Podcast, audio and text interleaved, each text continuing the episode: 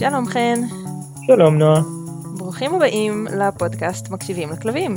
הפודקאסט שהכלבים שלכם היו רוצים שתקשיבו לו. שלום לכל המאזינות והמאזינים, כאן משה, העורך של הפודקאסט מקשיבים לכלבים. בפרק הקודם דיברנו עם הדס לוקר כפיר על רכושנות. הסברנו מהי רכושנות, ממה היא יכולה לנבוע ולמה היא גורמת. ואיך לנהל סביבה של כלב רכושן. הפעם בחלק השני נדבר על איך מטפלים ברכושנות, נרחיב על ניהול סביבתי וננסה להבין האם רכושנות בין כלבים זה משהו שהוא בסדר או לא. האזנה נעימה. רציתי להגיד גם על, על זה שבעצם אמרת שלך וללייקה נהייתה מין היסטוריה כזאת שעד היום משפיעה, זאת אומרת שהיא עד היום את מרגישה שהיא בעצם לא סומכת עלייך לגמרי, שיש שם איזשהו, איזשהם משקעים ביניכן. נכון, יש. בקשר ביניכן. זה ו... ההיסטוריה שלנו, וגם הגנטיקה שלה ושלי. כן. ואני חושבת שההיסטוריה הזאת היא, היא לא פחות חשובה מהגנטיקה. וזה שוב מחבר אותי לסיפור של ברואין. כי לברואין יש היסטוריה, הייתה, כן, בצורתו, בחייו, כשהוא עוד היה חי, הייתה לו היסטוריה מאוד מאוד מאוד ענפה של שמעתי משהו מפחיד, קיבלתי חטיפים טעימים, שמעתי משהו מפחיד, קיבלתי חטיפים טעימים, ראיתי משהו מפחיד, קיבלתי חטיפים טעימים. זאת אומרת, היה לו המון המון זמן והמון הזדמנויות ללמוד שהדברים המפחידים מנבאים דברים טובים ושום דבר רע לא באמת קורה. ללייקה במקרה שלכן היה יש לי משהו בפה, אמא מתקרבת, דברים רעים קורים. ושוב ושוב ושוב, וכנ"ל עם רועי. אה, רועי קוראים לו, נכון? כן, נכון. יפה, אה, זכר. יפה, כן, כל הכבוד לראש שלי. ובעצם היסטוריית חיזוקים או ההיסטוריית ענישה זה דברים שהולכים עם הכלב כל חייו, אי אפשר למחוק את זה. כמו שאי אפשר נכון. באמת למחוק טראומה, אפשר רק לתת עליה שכבות של התמודדות ולהפחית את ההשפעה שלה. וזה כן. משהו שאני חושבת שאולי יכול דווקא להקל קצת על אנשים, כשהם מנסים לעשות איזשהו טיפול עם הכלב, טיפול התנהגותי ולשנות את ההתנהגות שלו, והכלב איפשהו ברקע זה פתאום צץ שוב, אחרי שנים שהוא היה בסדר, וכבר חשבנו שהנה פתרנו את הבעיה וזהו, ובום, פתאום רואים את זה שוב. ו... וזה קשה, לחשוב שמה, אז לא באמת פתרנו, וכבר היית בסדר, ומה קורה, אבל לא, הרקע הזה עדיין נשאר ברקע, ההיסטוריה הזאת. כן, אני חושבת שעוזר לי באופן אישי, ומה שאני ניסיתי להעביר אה, לבעלי כלבים, לקוחות, שזה השתפר, השתפר מאוד מאוד, אבל זה, זה, זה תמיד יהיה שם, זה תמיד יהיה ברקע. אי אפשר, ל, ל, ל, אי אפשר לפתור בעיה 100%, אי אפשר להגיד, פתרתי את זה 100%, זהו, זה לא יקרה יותר. אי אפשר לדעת את זה, כי אנחנו לא, אין לנו, אין לי כדור בדולח, אני לא יודעת מה יהיה. החיים הם גלגל, מסתובב, דברים קורים כל הזמן, דברים משתנים, פלוס הנטייה הטבעית של, ה, של הכלב, אם זה גנטי או אם זה מהיסטוריה, הוא, זה, זה תמיד שם מאחורה. אז זה, מבחינתי באופן אישי, זה משהו שהוא סוג של מנחם. ברגע שקיבלתי את זה, ש, שיש דברים שאני יכולה לעשות, שהם מאוד מאוד פשוטים בשביל אה, להימנוע מה, מ, מ, מדברים שאני לא רוצה לקרות, ואם זה, זה קורה. כן, זה הרבה יותר, הרבה יותר קל להתמודד. ו, ו, ואם זה קורה, אז בסדר, אז זה קורה, ואני, ואני לומדת מזה להבא, וזה בסדר. זה נשמע לי הרבה יותר מתסכל ומייאש. כאילו, לי אישית, המציאות הזאת של להגיד, טוב, יש דברים מסוימים של אין, אני פשוט, אין לי שום דבר שאני יכול לעשות מול זה, פשוט ככה. לא, אז, אז זה לא מה שאני אומרת, כלומר, שוב, זה לא, מאוד תלוי, כאילו, ב. תלוי בחומרת הבעיה. אוקיי. אני מנסה להגיד שזה, לי באופן אישי, זה, זה עזר מה שעשינו עם לייקה, אני אספר את הסיפור, זה אה, עבדנו על רכושנות כמו שנועה הסבירה מקודם, זה אל, אל תעשו את מה שאני, מה שאני אומרת, אבל עבדנו עם, עם מאלפת מקצועית, ושינינו, בעצם עבדנו על איזושהי, איזשהו שינוי רגש להתקרבות שלנו אליה, כלומר, כל פעם שאנחנו התקרבנו, קרו דברים טובים במקום דברים רעים. וככה לאט לאט היא למדה בעצם לנבא שעומד לבוא, כל פעם שיש לי אוכל, עומד לבוא משהו טוב ולא משהו רע. אז זה, זה, זה משהו שעובדים עליו, ו, ו, ו, ועם הזמן הדברים מאוד משתפרים. אבל מה שאני מנסה להגיד זה שזה תמיד, מבחינתי זה, זה תמיד יהיה שם ברקע, וזה טוב לחשוב ככה, כי פשוט לא, לא כדאי להיות שאננים. ו, ו, ו, ואם אחרי שבאמת אה, עובדים על בעיה ומשקיעים ו, ומלמדים אחרת, אז זה, זה, זה לגמרי בסדר שיהיו רגעים שטיפה חוזרים אחורה, או שדברים לא בדיוק מסתדרים, זה גם מאוד תלוי אה, איך הכלב מרגיש באותו רגע, אם הכלב קצת אולי לא מרגיש טוב, אז אולי זה, יש לו קצת פחות מצב רוח, אז הוא קצת פחות סבלני, אז אולי הוא טיפה יותר רכושן, אז זה, זה כל מה שאני אומרת בעצם, שזה מאוד תלוי, וזה בסדר. שוב, תלוי מאוד בחומרת הבעיה, הכל מאוד תלוי. זהו, אם הכלב... מיליון מקרים. אם הכלב עומד אה, לנשוך ילד כשהוא רק נכנס לחדר, אז לא הייתי אומרת שזה בסדר, בכלל. לא, זה לא בסדר. חייבים לטפל, ויותר משחייבים לטפל, חייבים גם ללמד התנהלות נכונה של מניעה, כדי שלא יגיעו בכלל למצב של אופס. לגמרי. במיוחד אם יש ילדים בבית, או אם הכלב נשך ופצע, וכל מיני גורמי סיכון שאפשר להתייחס אליהם. אמ, אבל אם הכלב אה, זה נשאר בגדר הגרררר, וזה כלב קטן ואין ילדים בבית, והלקוחות לא בהיסטריה מזה, ו... זאת אומרת, יש כל מיני גורמים שהייתי אומרת, אוקיי, אנחנו נעבוד על זה, אני לא בהיסטריה עכשיו עם זה, אנחנו ניגע, זאת אומרת, אנחנו כן נקדיש לזה זמן ו- וכן נטפל, אבל לא יהיה לי את הלחץ הזה של אוי ואבוי, חייבים עכשיו, עכשיו, עכשיו, כי יש פה ילד והוא באמת עלול להיפצע כאן, אם, אם הכלב יחליט לנשוך אותו, על רקע של רכושנות. כן. אני רוצה לדעת, האם יש הבדל בעיניכם בין כלב שמפגין רכושנות מול כלבים, לבין, ובוא נגיד שזה רק מול כלבים, זאת אומרת מול אנשים הם, הוא סבבה לגמרי וכל אחד, אה, או לפחות כל אחד מבני הבית, יכול לבוא ולקחת לו דברים מהפה והכל סבבה, לעומת כלב שמפגין רכושנות גם או במיוחד מול אנשים. האם תתייחסו לזה אחרת כאנשי מקצוע? אה, אני כן. קודם כל, שוב, אני, אני שוב אזכיר שזה מאוד מאוד תלוי, הרבה מאוד, אבל האינסטינקט הראשוני שלי הוא, כן, יש הבדל מהותי בין רכושנות בין כלב לבין כלב לבין כלב לבין אדם. כי, ומבחינתי, ברכושנות במרכאות בין כלבים היא טבעית לחלוטין, זה תקשורת, זה שפה, וכל עוד באמת אין איזושהי סכנת חיים, שממה שאני חוויתי לא ראיתי, ראיתי בעיקר באמת פשוט תקשורת. זאת אומרת כל עוד אין דם. קצת, צריך קצת להקדים לפני הדם, אבל כי צריך, צריך בכל זאת להסתכל ולראות שהם באמת מדברים, וקצת להבין על מה הם מדברים, בשביל לדעת האם כדאי להתערב, האם לא כדאי, בדרך כלל, לדעתי, אין צורך להתערב. כלומר... איך בן אדם שהוא לא מאלף אמור לדעת את הדברים זהו. האלה? בן אדם שסתם יש לו כלב. אמ, כדאי שכל בן אדם מבחינתי ידע, קצת יכיר את הכאב שלו וידע מה הגבולות שלו, אולי כי לכל כלב יש את, ה, את הסף שהוא עובר, אבל ברוב הפעמים בין כלבים, אם זה רק גרגורים ואם זה לא באמת עבר את השלב הזה, אז רוב הסיכויים שזה יהיה בסדר, וזה טבעי, ואתה תראה שהכלב שלך מתרחק, או שהכלב הזה מתרחק או מתקרב. אה, כדאי מאוד ללכת פשוט ולהתחיל להסתכל על כלבים ולראות אותם, לראות איך הם, מה קורה כשכלב נפגש מול כלב אחר, פנים מול פנים, מה הוא עושה עם הפה, מה הוא עושה עם האוזניים, לאן הראש שלו הולך. כלומר, להתחיל ממש... לקרוא כלבים. לקרוא את זה, להבין את זה. באמת מבחינתי, שכלב יהיה רכושן עם כלב אחר, באמת, זה ממש לא מעניין אותי, שיהיה לו בכיף.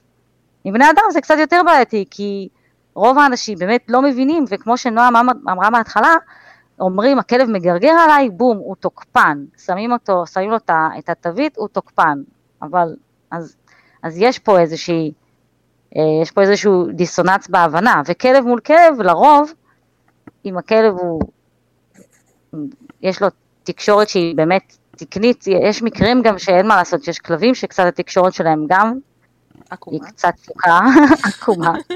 כן. חן, אתה מסכים עם זה? שבין כלבים תניחו לזה, ואם זה מול אנשים אז לטפל? אני לא, לאו דווקא הייתי אומר תניחו לזה בתור ההגדרה, אבל אני מסכים לגמרי שיש הבדל עצום, כאילו, וגם אנשים, אז הייתי, זה נורא תלוי בסיטואציה, זה מאוד תלוי אם אנחנו מדברים על בית עם אנשים בוגרים או עם אנשים כאילו עם ילדים. זאת אומרת, מבוגרים שיכולים ללמוד, לקרוא, לנהל את הסיטואציה, ללמד את הכלב, לקחת בחשבון שאולי הוא יתקוף אותם וללמוד מזה, לעומת מציאות של יש מצב הוא עכשיו הולך לקרוע ילד, ו... וזה לא משנה מה הילד יעשה או לא יעשה את זה, כאילו... זה קצת יותר מורכב.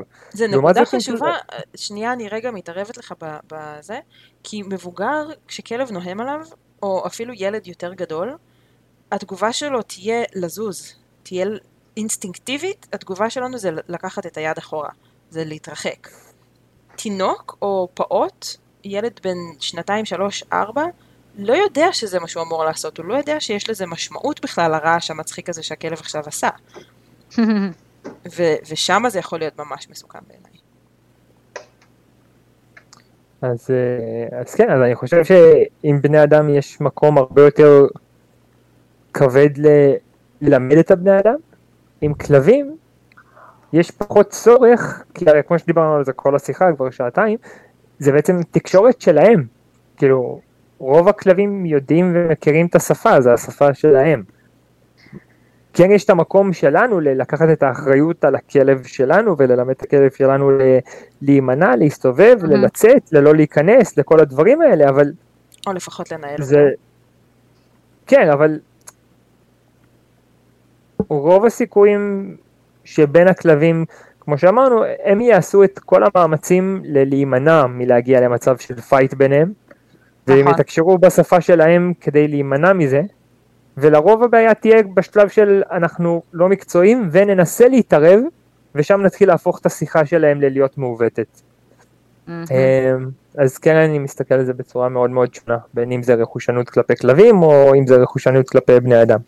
הזכרת לי שהרבה פעמים נתקלתי במקרים שאמרו ל, ל, ללקוחות, למשפחה, אמ, נגיד אם יש שלושה כלבים בבית, ואחד מהם, אה, הם רבים ביניהם על עצמות, על אוכל, על מי יוצא ראשון בדלת, על כל מיני דברים, סיטואציות שבאמת נוטות להלחיץ כלבים, וששם תמיד יש, או עשויים להיות כל מיני חיכוכים בין הכלבים.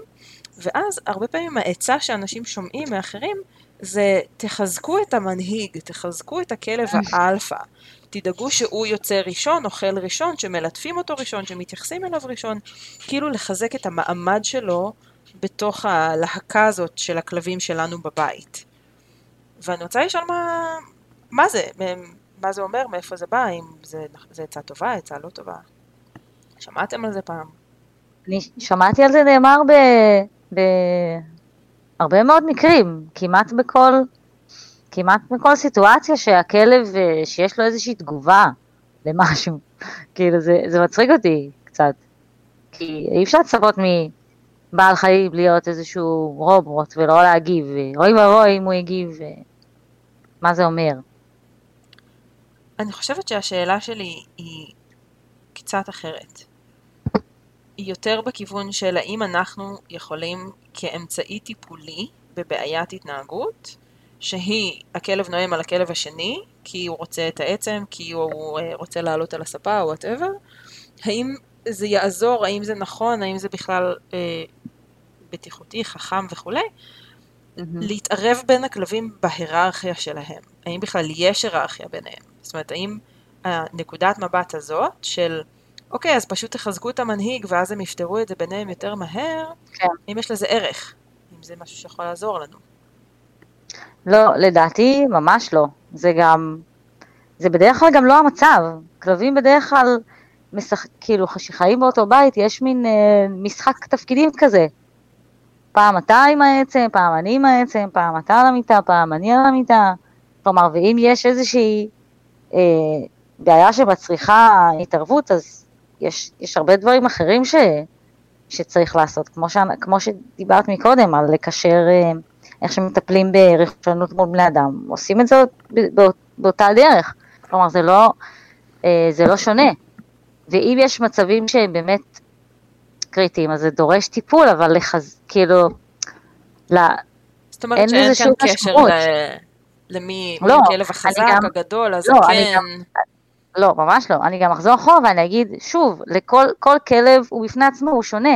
מאוד הגיוני שיהיה כלב אחד, שאולי הוא יהיה קצת יותר, יותר מעיז, יותר עם ביטחון, יותר גדול, יותר חזק, ויהיה כלב שהוא, זה לא, לאו דווקא יכול להיות יותר גדול, סתם נתתי את זה, יכול להיות שכלב אחר שהוא פחות, פחות אכפת לו עם משאבים, יותר אכפת לו מה, מהמיטה, או מה, מהבן אדם, מהאימא שלו, והוא כזה, אוקיי, אני אוותר, מה אכפת לי? זה מאוד, אה, שוב נכנס פה העניין של, אה, של, של אופי, ופשוט לעזור, אפשר לעזור להם גם להבין אחד את השני קצת יותר טוב, לנהל אותם בצורה של להפחית כמה שיותר עימותים. אבל זה לא, להפך, אני לא חושבת שצריך לתת, כלומר יותר, יותר כוח, איך ש... אם את רוצה לקרוא לזה לאחד הכלבים. זה גם לא, אוקיי. אני גם לא בטוחה איך זה גם עובר, כי איך בעצם זה עובר, איך הכלב, מה הכלב מבין מזה בעצם. אני לא חושבת שהוא, מה הוא יבין מזה. יש לי שאלה, יש לי שאלה הפוכה אליכם. עזבו שנייה את הטיפ של לחזק את המנהיג, אבל דיברנו המון תיאורטי, אבל בתכלס בשטח, מה, מה הייתם ממליצות לעשות לבן אדם שיש לו שני כלבים, או סתם שיש לו כלב אחד, והכלב שלא מתנהג באיזושהי צורה רכושנית כלפי כלבים אחרים, או יש להם כמה כלבים בבית, ואחד יותר רכושן על הספה, או על מה שזה לא יהיה. איך הייתם ממליצים לנהל את הכלבים בשטח, בתכלס? אמ, זה, אוקיי, שוב זה מאוד תלוי, כי כל מקרה לגופו, אבל הרבה דברים שאפשר לעשות זה אה, שתהיה הפרדה בין הכלבים, שלכל כלב יהיה את המקום שלו, להקפיד שאוכלים בנפרד, להקפיד שאין משאבים על הרצפה שאפשר, אה, אין משהו שאפשר לשמור עליו בטעות, אה, לתת לכל אחד את העצם שלו בהשגחה ובנפרד, הרבה מאוד דברים שאפשר להתנהל במקביל לעבודה תכלסית על הבעיה. זה ממש, זה במקביל, כי אם, יש מקרים שסביר, שאולי יצטרכו לעבוד ממש תכלס על הבעיה, ויהיו מקרים שמספיק הניהול הזה, הניהול הזה של החיים בבית, שזה יעזור, כי אתה בעצם, מה, מה, מה עוזר הניהול הזה? אתה מכין, מכין את הסיטואציות מראש, מכין את האינטראקציות מראש, ומונע בעצם מבעיות לקרות. נגיד אני יודעת שהכלב הזה, ספציפית על העצם הזו, הוא ממש מתחרפן, הוא חושן, אז אני אתן לו את זה רק כשאני הלכתי עם הכלב השני לווטרינר, לצורך העניין, כלומר אני סתם משהו ש... אני אשים אותו בסיטואציה שבה הוא צריך לשמור על העצם שלו. כן, בדיוק, וזאת המטרה בעצם בניהול, מה שאנחנו קוראים לו ניהול של הבית, ניהול של הסיטואציות בצורה הכי, טובה שאפשר. כן. אמ, אני חושבת שכשזה נוגע שוב, אם אנחנו מתייחסים לבין כלב לכלב בבית, אז הייתי שמה דגש על הניהול הזה, כמו שאת אומרת. אם זה כלב לכלב בחוץ, אז עוד יותר, זה הכי קל. זאת אומרת, פשוט בואו לא נשים את הכלב במצב הזה. אם הכלב יש לו בעיה בגינת כלבים עם צעצועים או עם אפילו כלבים ששומרים על הבן אדם שלהם בגינה ודברים כאלה. אז הם לא חייבים ללכת לגינת כלבים, אפשר למצוא דרכים אחרות לתת להם לפרוק מרץ ולרוץ ולהשתולל וכל זה. אמ, אז הכי, הכי קל והכי יעיל גם זה הניהול. ואם זה בין כלב לכלב בבית, אז אפשר גם להכניס כל מיני דברים של לבנות את הקשר הרגשי בין הכלבים, לבנות את ההיקשרות, את ה bonding בין הכלבים, כדי שיהיה להם כיף ביחד כשהם כן ביחד, לא סביב משאבים. אז זה אומר לקחת אותם אולי יותר למקומות כיפיים, לרוץ ביחד, לשחק ביחד, לשבת עם שניהם על הספה, כל אחד בצד אחר, וללטף אותם, ולהאכיל אותם, ולעשות אה, אה, משחק השמות למשל. משחק השמות. כן, שזה, שזה ממש הייתה מכירה את המשחק הזה ממש טוב, שתדעו לכם. היא מכירה אותו, לא רק שאיזה אוכל זה הדבר הכי אהוב עליה ever ever ever, וזה מאוד מאוד, אחד הכלים שמאוד מאוד עזרו לנו. משחק השמות זה. נהדר. אנחנו כן, אולי אה, לחלוטין. נסביר רגע מה זה? כן, תסבירי. שאני אסביר? כן. טוב.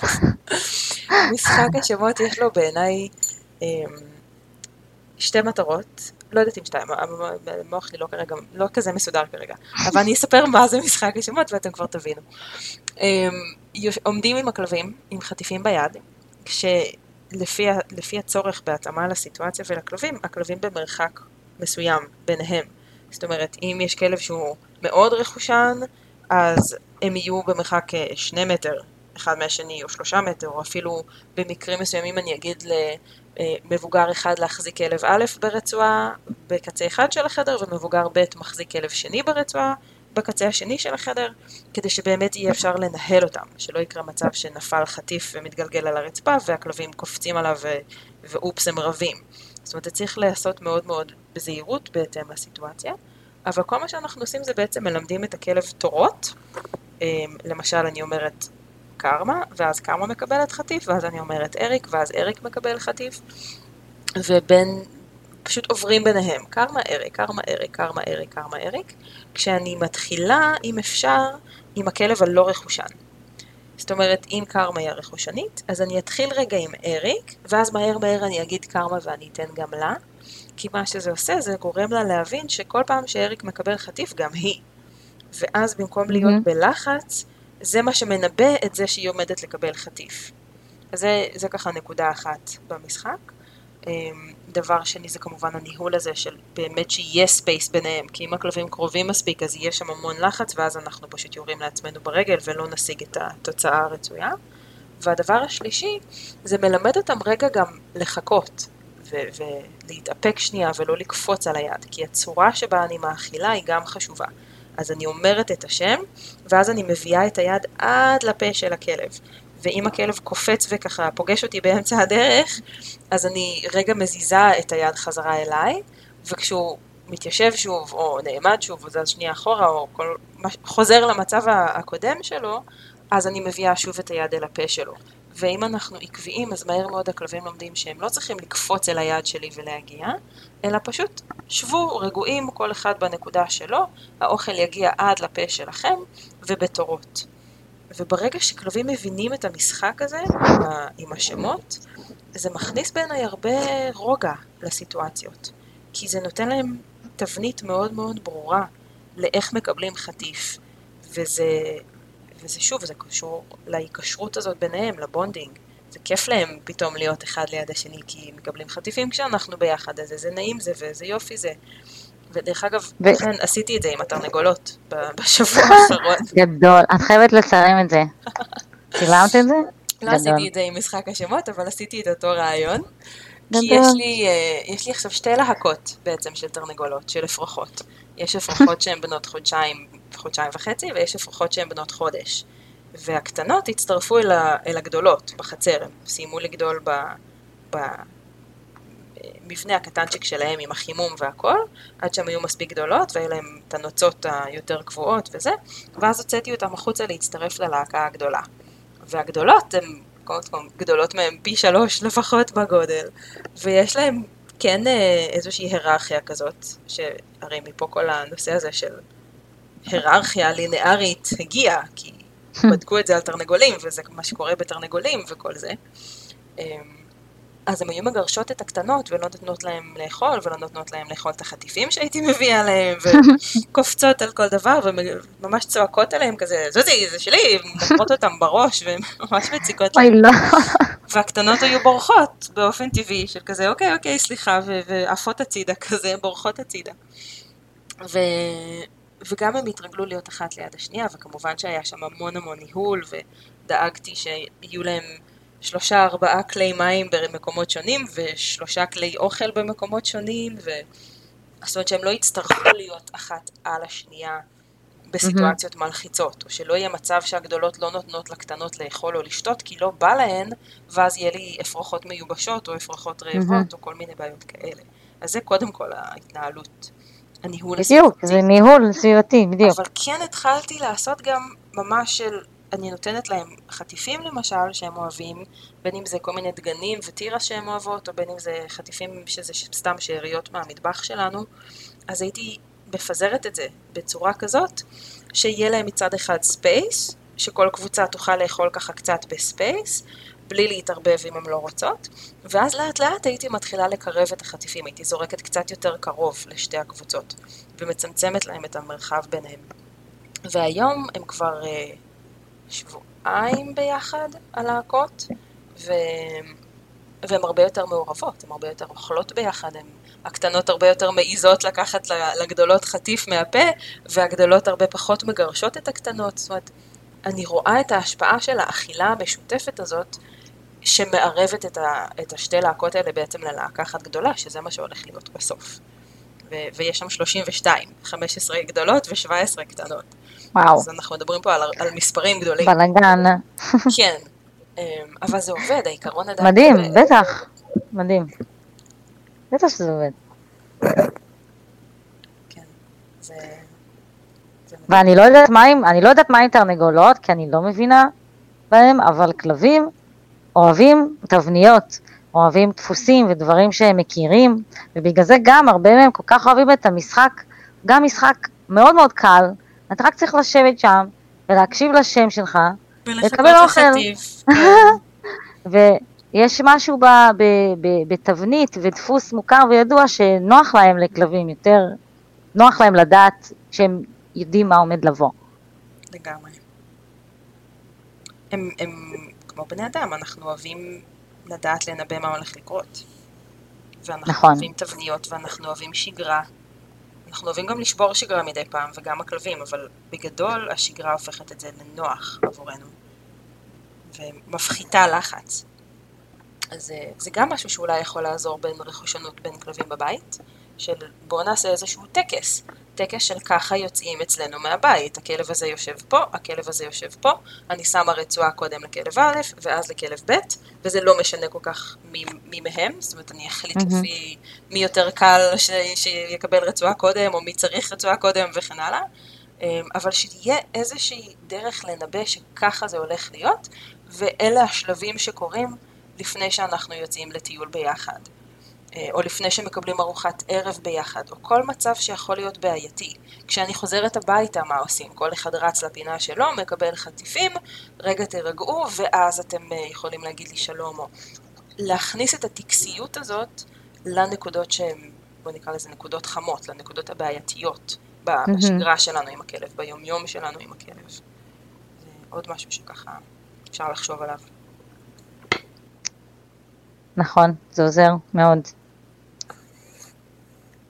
חן, יצא לך לעשות uh, טקסים כאלה עם כלבים? אמ, אני מנסה, כאילו, קודם כל אני חושב שכל מה שאני עושה, עם כל ההתנהלות היומיומית עם כלבים זה טקס. אה, אני חושב שאני לא עסוק בזה, אלא זה פשוט קורה באוטומט. זאת אומרת, תמיד יש איזשהו סדר קבוע בתוך החיים המשוגעים והלא קבועים. אבל תמיד יש אחד שכזה, הוא יוצא ראשון, הוא בא לפה, הוא מקבל את האוכל ראשון, הוא מקבל את האוכל שני, זאת אומרת, יש סדר. זאת אומרת, אצלי ספציפית הכלבים מקבלים את האוכל בסדר שלפי הקערה הגדולה עד לקטנה. סתם כי זה נוח, כי הם אחת בתוך השנייה. יש סדר של מי יוצא ראשון כי יוצאים לטיולים, mm. כי חצי מהם יוצאים בלי חגורות, אז פותחים את הדלת תצאו, אתם תפסיקו להפריע לי, ועכשיו אני יכול בשקט לקשור את מי שצריך. כן. הם מכירים את זה יותר מאיתנו, את הטקסים האלה אפילו. הם, הם שמים לב לזה הרבה יותר מאיתנו, כן, לדעתי. כן, הם מאוד שמים לב לתבניות. כן, זה, זה יכול להיות גם ממש מציק. כאילו, תבניתיות. אצלי ספציפית יש שני כלבים שאני הולך איתם לעבודה בפעילויות עם ילדים וכאלה, ומבחינתם הם רואים את הפאוץ' תפוס עליי, הם כזה יאללה, יושבים, יושבים ליד הדלת, שים עלינו חגורה, בוא נלך לפעילות. Mm. ולפעמים כשאני הולך ללקוחות, אני סתם שם את הפאוץ' עליי, בא ללכת ללקוחות, והם באים יושבים קח אותנו, קח אותנו. בדיוק. לא, לא, לא, לא, היום אתם לא הולכים לפעילות. לא, נו, אבל אנחנו רוצים. אה. כן, ואז אני מרגיש רע עם עצמי. מה זה מתבאסים. אמ, יש עוד משהו שככה הייתם ממליצים ללקוח שהכלב שלו נגיד רכושני כלפי בני הבית? עוד איזושהי נקודה או עיקרון או רעיון ש... אני חושבת שהכי חשוב זה אמ, לא להגיב, כלומר, עם כמה שזה מעצבן ומתסכל, ואני באמת מכירה את זה מניסיון אישי, לנסות לא, כמה שיותר לא להגיב באותו רגע, מה זה לא ואם זה להגיב? באמת- לא להגיב בכ- בכעס? לא להגיב אפילו בכלל, אפילו להתעלם, להתרחק, לא להמשיך להתקרב עם הכלב כאילו, נוהם על משהו, כן, אבל עדיף להתרחק ולא להגיב, ו... זאת אומרת, ואם יש התגובה באמת- צריכה להיות מה? מה כן לעשות אם אנחנו מדברים עם אנשים על, על עיקרון המה כן? זה קצת בעייתי להגיד מה כן, כי זה שוב נורא זה תלוי, בעצם- אבל זו דעתי, זה- דעתי זה לא לעשות כלום, ו... ולהתייעץ עם, עם מאלף מקצועי בטלפון. זו דעתי. אתה היית אומר? אמ, קודם כל אני ממליץ שלכל כלב יהיה את הפינה שלו בבית, נכון, שהכלב יודע שבפינה שלו אף אחד, לא משנה מתי, לא משנה כמה, לא מציק לו, לא דוחף ידיים, לא נוגע בו, לא... אם הוא בא, בכיף, אם הוא שם, זה שלו. וכשהכלב מראה לנו סימנים לאיזושהי רכושנות כלפי משהו מסוים, אז לנסות להרגיל אותו לקח את המשהו שלך ושב איתו במקום שלך ואף אחד לא יתקרב. אל. אם, יש, אם, יש, אם אתה רוצה את העצם ואתה רוצה אותה רק לעצמך ואסור להתקרב, אל תאכל אותה על הספה. לך למקום שלך, תאכל אותה שם, אף אחד לא יתקרב. אבל עד עכשיו תבוא, תשב לי בכניסה לסלון, תאכל את העצם ועכשיו אני לא יכול ללכת לסלון. יפה. אהבתי את הדיוק הזה. איך, איך מלמדים את זה? נכון. אמ, אני אישית חושב שברגע שאנחנו מזהים שלכלב יש איזשהו משהו מסוים שהוא מאוד אוהב ומאוד חרד אליו, אז קודם כל כשהוא נותן לנו את הסימון הזה, כשהוא אומר לנו אל תתקרבו אני עכשיו בזה, אז קודם כל באמת כמו שאמרתם, לא נתקרב, זאת אומרת אני לא אכעס עליו, אני לא אצעק עליו, אני לא אקח לו את זה מכוח כדי לשים לו את זה במקום או כאלה, אלא אוקיי סבבה עכשיו אתה עם זה, אני הולך את הצעד אחורה. אני אישית כן הייתי מציע לנסות לפתות אותו בעזרת משהו שווה יותר, ובעצם לחזק אותו על זה שהוא היה מוכן לוותר על המשהו שהוא היה לו מאוד מאוד מאוד חשוב, הוא ויתר עליו, אז אוקיי, אז בוא תיקח את המשהו השווה יותר שיש לי ביד. לא משנה, נקניקיות, סטייקים או קופסאות שימורים, מה שזה לא יהיה, כאילו צעצוע מאוד מאוד שווה, עצם יותר שווה מהעצם שהוא עכשיו משחק איתה, היית מוכן לעזוב את עצם א', בוא, על זה שעזבת את עצם א', אני נותן לך את עצם ב', ובעצם את הפיתוי אני אתן לו במקום שלו. היית מוכן לעזוב את העצם כדי לקבל את הנקניקיות שאצלי, בוא נלך למקום, תשב במקום, בוא קח פה תאכל את הנקניקיות, ואז את העצם שהוא עזב, אני ארים ויביא לו למקום. אפשר גם מראש לתת להם את הדברים הטעימים האלה במקום, ואז הם מתרגלים לקחת את זה לשם. כן, נ- נכון, אבל אנחנו מדברים על סיטואציה של... כמובן שאת כל הפינוקים נרצה לתת לו במקום, אבל לא תמיד אנחנו יודעים שלכלב עומדת להיות רכושנות כלפי משהו. כן. אז פתאום אנחנו מגלים שאוקיי, יש לו מוצר, כאילו חפץ מסוים שהוא ננעל עליו. אז אוקיי, אז ניקח את זה בתור שיעור ובאמת לא נתעצבן עליו ולא נכעס עליו על זה, אלא ניקח את זה בתור למידה אישית שלנו ללמוד את הכלב, ונדע איך לנהל את זה לאבא. כן. אני רוצה להוסיף משהו לחן אמר, לדברים שחן אמר, סליחה, שהם ממש נכונים. אמ, בגלל שזה נו- נורא קשה לתת עצות למ- למקרים אה, כלליים, כי באמת זה כל מקרה לגופו, אבל אם אתם מרגישים מאוימים מאיזושהי סיבה, אם נתתם, נתתם לכלב עצם והוא כמו שחן אמר, פתאום מגיב, אז באמת אפשר לקחת איזשהו פיתוי ממש שווה, אבל אני הייתי נגיד זורקת את הפיתוי הצידה, את החטיפים הצידה, ועדיף לא להראות, להשתדל לא להראות שום עניין במשאב הראשוני, כי לפעמים יש מצבים ש...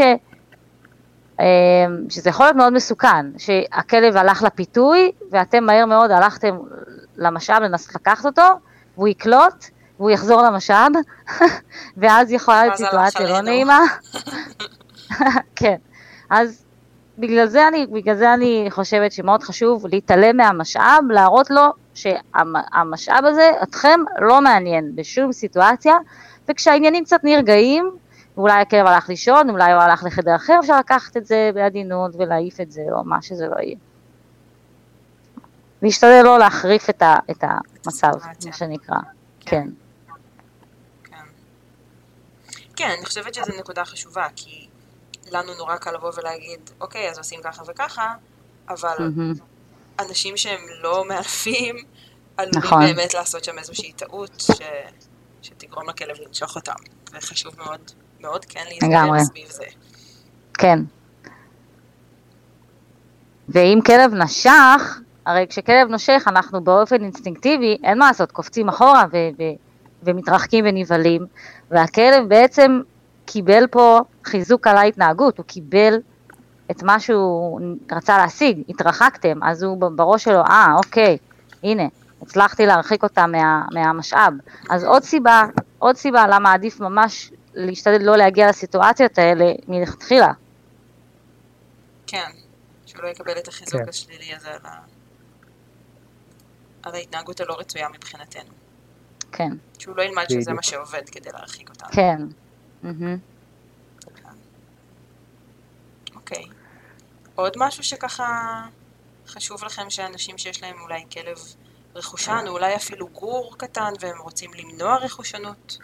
משהו שחשוב אה, לחשוב עליו או לדעת או להיזהר ממנו מראש? אמ, אני חושבת שהדבר הכי חשוב עם גורים, וזה לא, לא להתרגש מהדברים האלה, להשתד... עד כמה שאפשר. כלומר, ברור שזה לא להתרגש וגם לא לעשות, אה, יש דברים קטנים שאפשר לעשות, שהכלב אוכל, לעבור לידו, לזרוק כמה חטיפים טעימים לקערה ולהמשיך ללכת.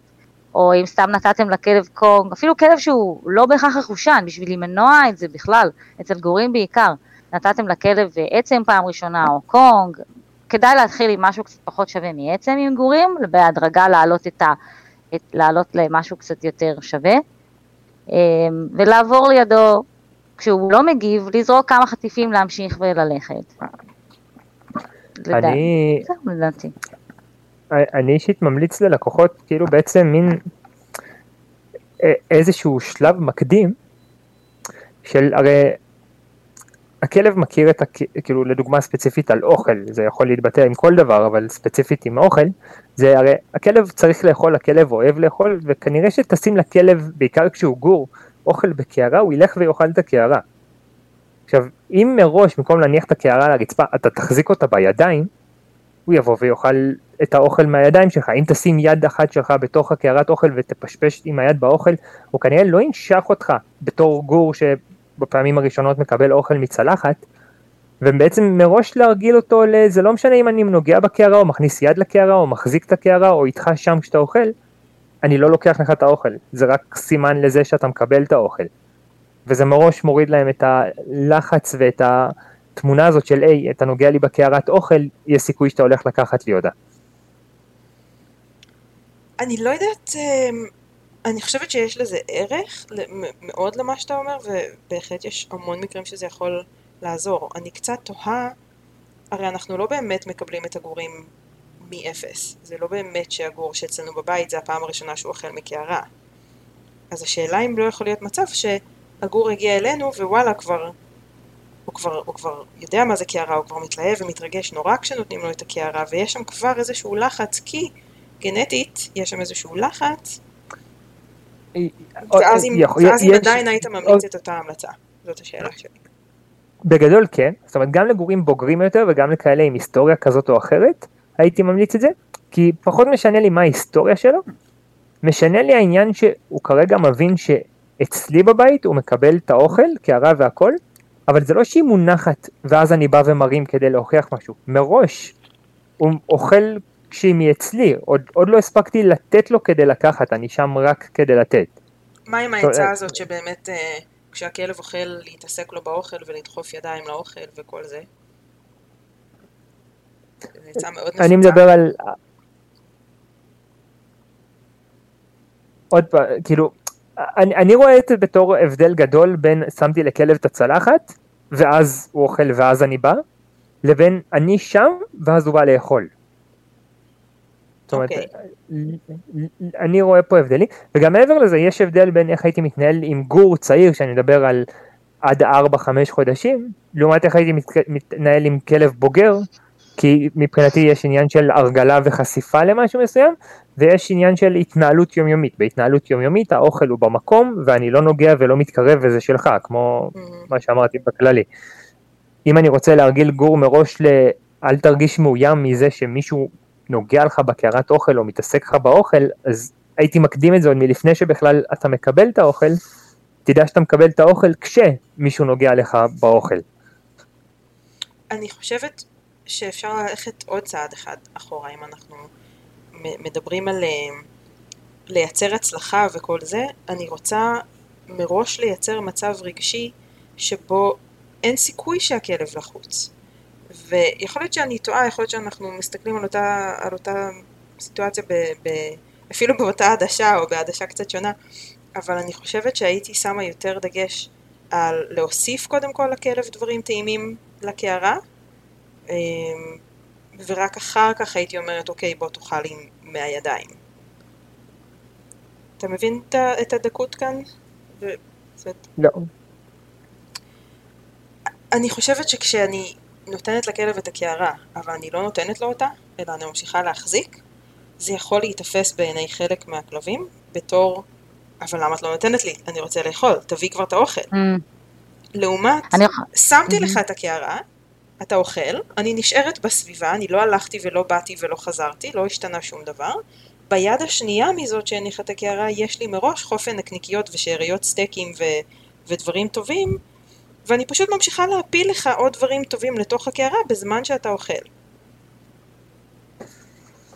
וזה יכול אולי לנטרל איזשהו לחץ שעשוי להיות שם כשאני בעצם נותנת ולא נותנת כזה. נגיד אם מישהו היה נותן לי קערה, לאכול גלידה, אבל לא נותן לי להחזיק את הקערה, אני, אני פשוט הייתי מתעצבן. לי היה נורא קשה עם זה. כאילו, תביא כבר את הקערה, או שאתה נותן לי, או שאתה לא נותן לי. או, או כשנותנים, אה, שמישהו נותן אה, לטעום ביס מה- זה- שלו, מהגלידה שלו וכאלה, אז כזה, טוב, אז תביא שנייה לקחת ביס, כאילו, מה אתה עכשיו... אה, אבל זה נשמע לי מאוד כמו האנשה. זאת אומרת, כאילו... לי, כאילו, לי קשה לראות הבדל, את יודעת, בין אם אני הולך לאכול עם סכין מזלג ומצלחת, מאוד לא משנה לי אם הצלחת נמצאת על השיש, על השולחן, או אם מישהו מחזיק לי אותה. אני אוכל את האוכל שלי עם סכין ומזלג. לא זה לא. שמישהו, זה- אני, אני לוקח ביס והוא לוקח לי את הצלחת או מזיז לי את הצלחת. הצלחת סטטית באותו פינה, כמו מתקן להחזיק צלחות או בן אדם להחזיק צלחות. זה הצלחת שם ואני אוכל. הדס, מה את חושבת? אני יכולה, זהו, אני? בדיוק רוצה, אה, אני, אני רוצה להוסיף לדברים של שניכם. אה, לדעתי, העניין עם ה... צריך, כאילו, כדאי להרגיל לגור או כלב ש, שאנחנו בסביבתו, שהוא אוכל, לא כל הזמן, כי כמו, ש, כמו שאת לא היית רוצה שמישהו יעמוד מעלייך ויחזיק לך את הגלידה וימד... וכאילו, נו, את בלחץ לאכול, הוא ייקח לי, הוא לא ייקח לי. יכול להיות ש... שאם אנחנו מדברים על רמות של, של הרגלה או קריטריונים, כמו שאנחנו קוראים לזה, אמ, זה קריטריון לעמוד ולהחזיק את הקערה, כמו שחן תיאר, אולי, לדעתי זה אולי קריטריון קצת גבוה מדי, כלומר, אמ, רמת התקדמות של התנהגות שהיא קצת קדימה מדי להתחלה, לה- לה- להרגלה של, של כלב לנו, לאנשים בסביבה שלו. ושוב, זה מאוד, זה, שוב, זה מאוד תלוי בכלב, יכול להיות שיהיה כלב שיהיה ממש סבבה עם זה, ויהיה כלב שיהיה קצת לחוץ מזה, ואולי הוא יהיה לחוץ קצת יותר מדי, ואולי אנחנו לא נשים לב לזה שהוא לחוץ, ואולי זה עלול לעשות את ה... לתת איזושהי פעולה הפוכה. אבל כן, אני חושבת שזה משהו שבהחלט אפשר לעשות, אבל כקריטריון יותר מתקדם, אחרי שכבר, שכבר עשינו איתו כמה דברים אחרים סביב אוכל. כן, מעניין. תראו, אה, כאילו, אז קודם כל אני בסופו של דבר לא, לא מדבר מ, מתוך מקום של ידע, אני מדבר מתוך מקום של ניסיון, לא שאני מתיימר להגיד שיש לי כל כך הרבה ניסיון, אבל אני עוד לא נתקלתי בכלב שיש לו, עכשיו עוד פעם, כאילו מבחינתי אני אחזיק את הקערה ואתה תאכל את הקערה, יכול להתבטל, אתה תבוא ואני אקח מהקערה אוכל וישים חופן ביד ואתה תאכל לי מהיד, או אתה תתקרב ואני אקח אוכל מהקערה ואני אזרוק לך כאילו, לפזר. אחד, שתיים, שלוש, ארבע, חמש, לא משנה. Mm-hmm. לעומת, כאילו עכשיו, אם אני לוקח את זה בתור קריטריון אחר, כמו שאתם אומרים, והגעתי לשלב של אני מניח את הקערה על הרצפה, מבחינתי ברגע שהקערה על הרצפה, שם היא שלו, ושם בשלב הזה ראיתי את, ה, את הדברים מתחילים לקפוץ, כאילו. אז כן אני יכול לראות מציאות של עבודה מוקדמת יותר, של הקערה אצלי ביד ואני כן משחק איתך, מאכיל אותך, זורק לך, נותן לך, אבל כן ראיתי את הסיטואציה של אם אני מנסה לשים את הקערה ואז להתחיל לזרוק לך אוכל, ברגע שהקערה שם, הכלב כבר לא רוצה ולא מוכן לקבל את זה שאני שם. אמ, אבל כן, בסופו של דבר, המשפט מפתח הוא כל מקרה לגופו. ממש, זה ממש ככה, אבל זה, זה, זה בדיוק ככה. אפשר לסכם את כל הפרק הזה. זה כזה, זה כזה, אוקיי, תקשיבו, אנחנו מקליטים כבר בערך, זה הפרק השמיני, תהיי עשירית, תודה שהקשבתם, שורה תחתונה, אם יש לכם בעיה, תבינו מהלב, וזה לא רלוונטי. אמ, חן, אני רק רוצה, ככה לפני שאנחנו מסיימים, אני רוצה שנייה שננסה להעלות את ה... את הנקודה שדיברנו עליה בפרקים הקודמים על הצרכים של הכלב.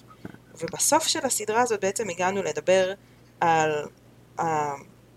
הזכות לבחור, על היכולת לבחור, נכון? על היכולת לקבל החלטות במה שקשור לחיים שלו, כאיזשהו צורך. זאת אומרת, אחד הצרכים בפירמידת הצרכים, אחד הצרכים העליונים, זה הצורך בקבלת החלטות ופתרון בעיות וחופש בחירה. ואני רוצה שננסה רגע להסתכל על, על הדקות הזאת שעכשיו אה, ככה התדיינו עליה לגבי האם להחזיק את הקערה או להניח את הקערה מהזווית הזאת, מה, מהעדשה הזאת. אתה חושב שיש כאן עניין של דרך אחת נותנת לכלב יותר בחירה ודרך שנייה אולי פחות? אולי זה לא רלוונטי בכלל, אולי אני סתם מקשקשת פה. תראי, יכול להיות שמה שהשתמע מהמילים שלי זה לא בדיוק הכוונות שלי. זאת אומרת, קודם כל, אני לא, לא דיברתי על 100% מהארוחות צריכות להיראות ככה, אלא כחלק, ושנית כל, אם כלב צריך לאכול כמות אוכל יומית מסוימת, והוא לא אוכל, אז אנחנו נדאג שהוא יאכל צורה כזאת או אחרת, כאילו, זה לא, אה, אם לא אכלת אז אין, או שתאכל ככה או שתהיה מורעב. אה, לא, לא, ברור, זה לא מה שהשתמע. ולא, אז מפה אני מסיק שזה בחירה שלך, הקערה אצלי ביד, יש אצלי אוכל, אתה רוצה לבחור לאכול, תבוא תאכל, אתה לא רוצה לבחור לאכול, אתה בוחר להתרחק, בסדר גמור, זאת אומרת כאילו, זה מקום של בחירה, זה כמו בחירה שלך, הצלחת אצל מישהו ביד, תוכלי לבחור לאכול, תוכלי לבחור לא לאכול, תוכלי לבחור ל... לחכות, ועוד שעתיים אולי יגישו את הצלחת לשולחן. אבל אז אני אהיה מתוסכלת, אז אני אהיה עצבנית, אז אני אהיה רעבה, אז דברים עלולים לעוף, כי כשאני רעבה ועצבנית זה לא שילוב טוב. אמ, במיוחד אם יש גלידה. במיוחד סביב גלידה, כן. אתה מבין, כאילו, השאלה אם אין כאן משהו שיכול מתוך ניסיון להיטיב ולהרגיל, ובאמת, זה, זה, אני לא פוסלת, אני, אני סתם, אה, אתה יודע, אנחנו מתקטננים פה על, על כן. דקויות מטורפות, אבל אותי זה מעניין. אם, אם רגע נתעלם מזה שיש לנו אנשים שמקשיבים שאולי אומרים על מה עזאזל היא מדברת, אותי זה רגע מעניין לשאול אותך מהזווית הזאת של איפה יש לכלב בחירה ואיפה יש לו פחות בחירה. והאם הנקודה הזאת, העדשה הזאת, רלוונטית למה שדיברנו עליו עכשיו? אה, אוקיי, אז יש את העולם האידיאלי, ובעולם אידיאלי היה לכלב, את יודעת, חופש מוחלט. חבית, חבית אוכל עם אוכל. כפתור והוא היה יודע מתי לבוא, ללחוץ על הכפתור, זה היה מביא לו אוכל והוא היה אוכל מתי שמתאים לו לאכול ושנוח לו לאכול והוא היה בוחר לעצמו גם מה לאכול כי היו לו שמונה חביות. ואז הוא היה אוכל את עצמו, אבל, מתפחלץ. אבל בשורה התחתונה, בתכלס, אנחנו כן צריכים לקחת את הדברים שאנחנו יודעים שאנחנו הולכים לספק לכלב, וזה לא משנה אם זה משחק, או טיול, או עצם, או אוכל, ולנצל את זה שהכלב רוצה את זה, כדי ללמד אותו את הדברים שאנחנו רוצים. אנחנו תמיד במין איזשהו משחק גומלין, תעשה מה שאני רוצה, תקבל את מה שאתה רוצה. עכשיו, מן הסתם אידיאלי, זה, אז אל תעשה את מה שאני רוצה, תבחר, תעשה מה שאתה רוצה ותקבל את מה שאתה רוצה. אבל בפועל זה לא עובד ככה. בפועל אנחנו במין משחק של בוא תעשה משהו שאני רוצה, תקבל משהו שאתה רוצה. או לפחות במין שאיפה כדי לבנות איזושהי תקשורת של שני הצדדים מבינים את שני הצדדים ואוהבים לעבוד בשיתוף פעולה. כי Mm, אם אנחנו חיים בעולם של הכלב בחירה חופשית, תעשה מה שאתה רוצה ואני פה, אני אדאג ל- להביא לך את כל הצרכים שלך, את כל התנאים שלך ותבחר לעשות מה שאתה רוצה, איך שאתה רוצה, אז כאילו זה יכול להתבטא לכל דבר, סבבה, אז תעלה על הספות ותקרא לי את הספות כי אתה בוחר, ותשתין לי בבית כי אתה בוחר, אבל, אז עוד פעם, אז זה לא שאני אומר בוא נכעס עליו, אלא בוא נלמד אותו, אבל, אז פה עוד פעם השאלה, כל דבר, אז אני לוקח לו את הבחירה החופשית, או שאני מנהל אותו ומלמד אותו איפה הבחירה החופשית תהיה טובה יותר לשנינו. ויוצר איזון בעצם בין בני הבית. כן. אז זה- הדבר השני שאמרת, כן. לדעתי, לדעתי. אז גם לפי דעתי, זאת אומרת, אני, אני לא חושב ש... מס, כאילו, מן הסתם שיש דברים, הם לוקחים את החופש בחירה, אבל הם במטרה ללייצר, כן, עצם זה. חיים ותקשורת. מבחינתי, עצם זה שאני צריכה לצאת החוצה ולשים רצועה על הצוואר של הכלבה שלי, זה יש שם איזושהי, אני מונעת איזה משהו ממנה, כן. נכון? נכון או לא? יש שם הגבלה כן, של יש, בחירה אנחנו, וחופש. אבל מה לעשות שאנחנו חיים ב, ב, בעולם כזה שהוא מתוקן, וחייב, כלב צריך להיות עם רצועה. כן.